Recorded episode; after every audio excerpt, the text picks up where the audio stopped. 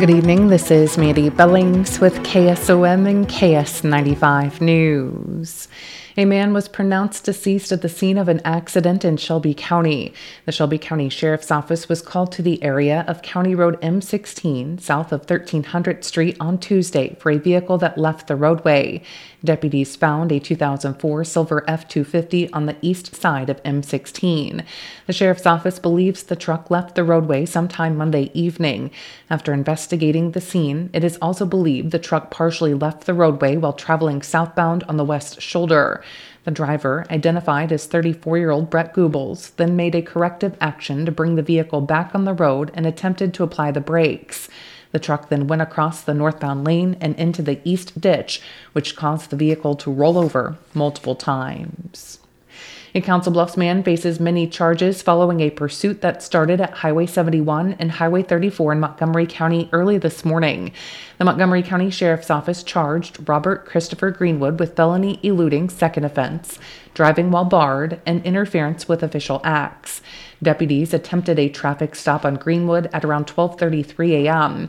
Greenwood fled north on Highway 71 with speeds reaching more than 122 miles per hour. Eventually, Greenwood's vehicle ran out of gas and came to a stop in Lyman. Deputies transported Greenwood to the Montgomery County Jail and held him on $10,000 bond. Montgomery County Canine Unit, Cass County Sheriff's Office, and the Adams County Sheriff's Office assisted the Montgomery County Sheriff's Office. The Atlantic City Council approved the Homes for Iowa program and Housing Development Fund budgets for the fiscal year 2024 revised estimate and fiscal year 2025 budget. City Councilman Sean Sarsfield explained that the homes are built by prisoners near the Newton Correctional Facility. They're very well put together, from my understanding. They hold up well while they travel. Um, so prisoners build them, and then they also have a system that takes them, puts them in place once they get to where they're going. So um, I think they, I got to walk through one. Uh, they look amazing. Atlantic Mayor Grace Garrett said this puts the city on the list to get a home. And this is new with the city being able to buy it now. It was before a private individual had to buy it, and the city can now buy it and sell it. The council will need to explore the best place to put one of the homes. We've got some places where we might be able to put we, and a developer might be able to put two or three houses within a block or within a neighborhood area, which would help to revitalize a neighborhood, I think. But I think we should at least explore that, and we have some properties that might meet that. So are we sure that the infill lot, or the house size will meet planning and zoning on the lots available? Uh, say again? The size The size of the house, will it fit? That's the key question we have to ask Chris, is the, the dimensions and the lots that we have available. But I think we have at least one that's a decent sized lot. It was noted that if the home does not sell within 90 days, it can be rented. The City of Atlantic is currently in talks with Dan Haynes, Executive Director of the Nishna Valley Family YMCA, to manage the Sunnyside Pool for the upcoming season. This issue was discussed at the Park Advisory Commission meeting Wednesday.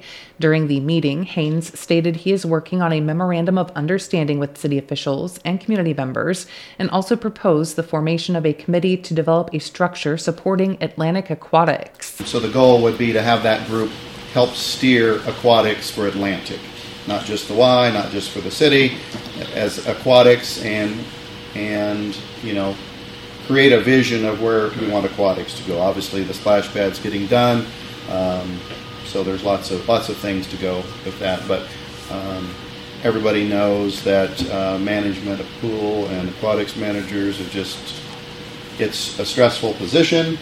Uh, nobody should have to run one pool, let alone two pools. Uh, it's just not it's just not where it's at, and I'd rather not do it. But uh, somebody needs to do it. So if we put a structure around some of these managers and lifeguards, those kind of things, that might be helpful to uh, get some sustainability and some safety and some vision for aquatics in the land. So. Haynes suggested that the Nishna Valley Family YMCA would hire and manage the pool staff under their payroll and settle up with the city at the end of the season. And we're meeting, uh, we're going to do a walkthrough out at the outdoor pool Friday uh, just to kind of take a look at what the what the immediate needs are to make the thing operational for this summer. So getting those things in line. And John has already given me the budget that he had laid out, and he knows what we're already paying. You know, we had to go to at fifteen dollars an hour for lifeguards now, starting January one. We did so. Uh, we have to adjust things. So, but I have his budget, and him and I will work through that. Additionally, Commission member Ali Pekin proposed a pay incentive for veteran lifeguards ranging from 15 to $20 per hour. Haynes has sent notices to colleges advertising for a pool manager, lifeguards, and other staff positions this week. In other business, the board elected Kevin Ferguson as chairman of the Park Advisory Commission and Mary Strong as vice chair. Members include Kevin Ferguson, Mary Strong, Ali Pekin, Dolly Bergman, and Shirley Jensen. The City Council liaisons are Mike McDermott and Emily Kennedy. The Nishna Valley Family YMCA in Atlantic is celebrating 20 years in their current building.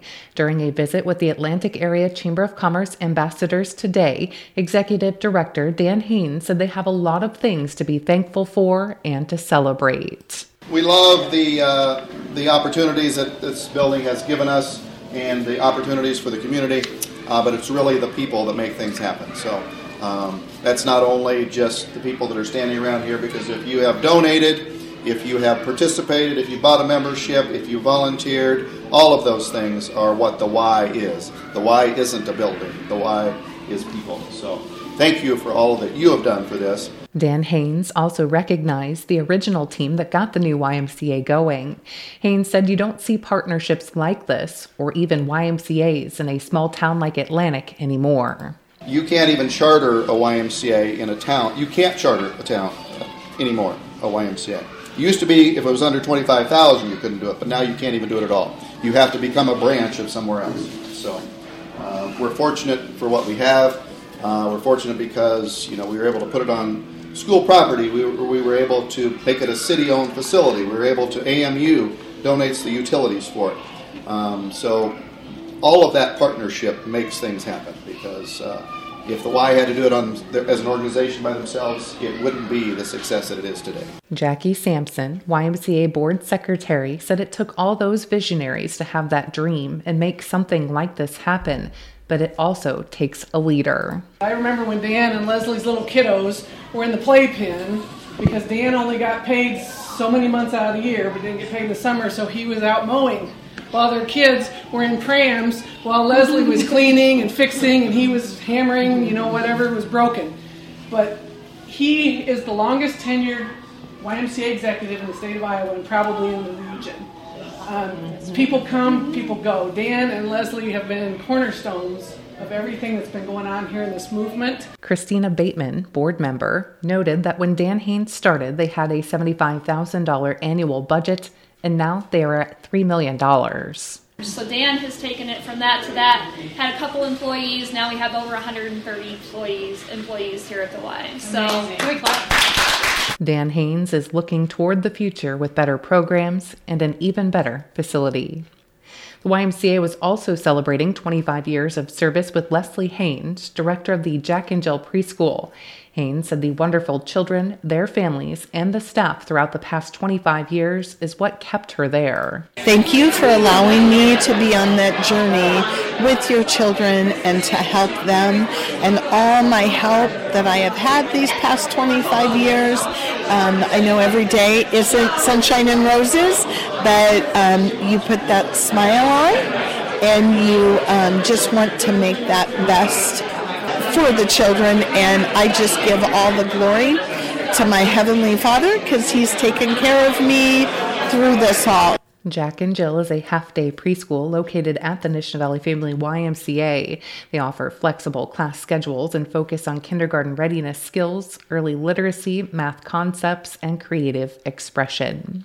Candidate for Iowa's 3rd Congressional District will be in Atlantic on Tuesday, March 12th. The Cass County Democrats are hosting the event with Vine at the Heritage House lower level meeting room, and the public is invited regardless of party affiliation. Vine, a Democrat, is running for the seat currently held by Republican Zach Nunn.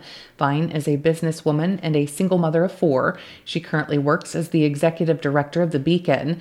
The Central Iowa nonprofit organization supports women recovering from trauma and empowers them to achieve positive long term change. More information on Vine and her campaign can be found at melissavine.com.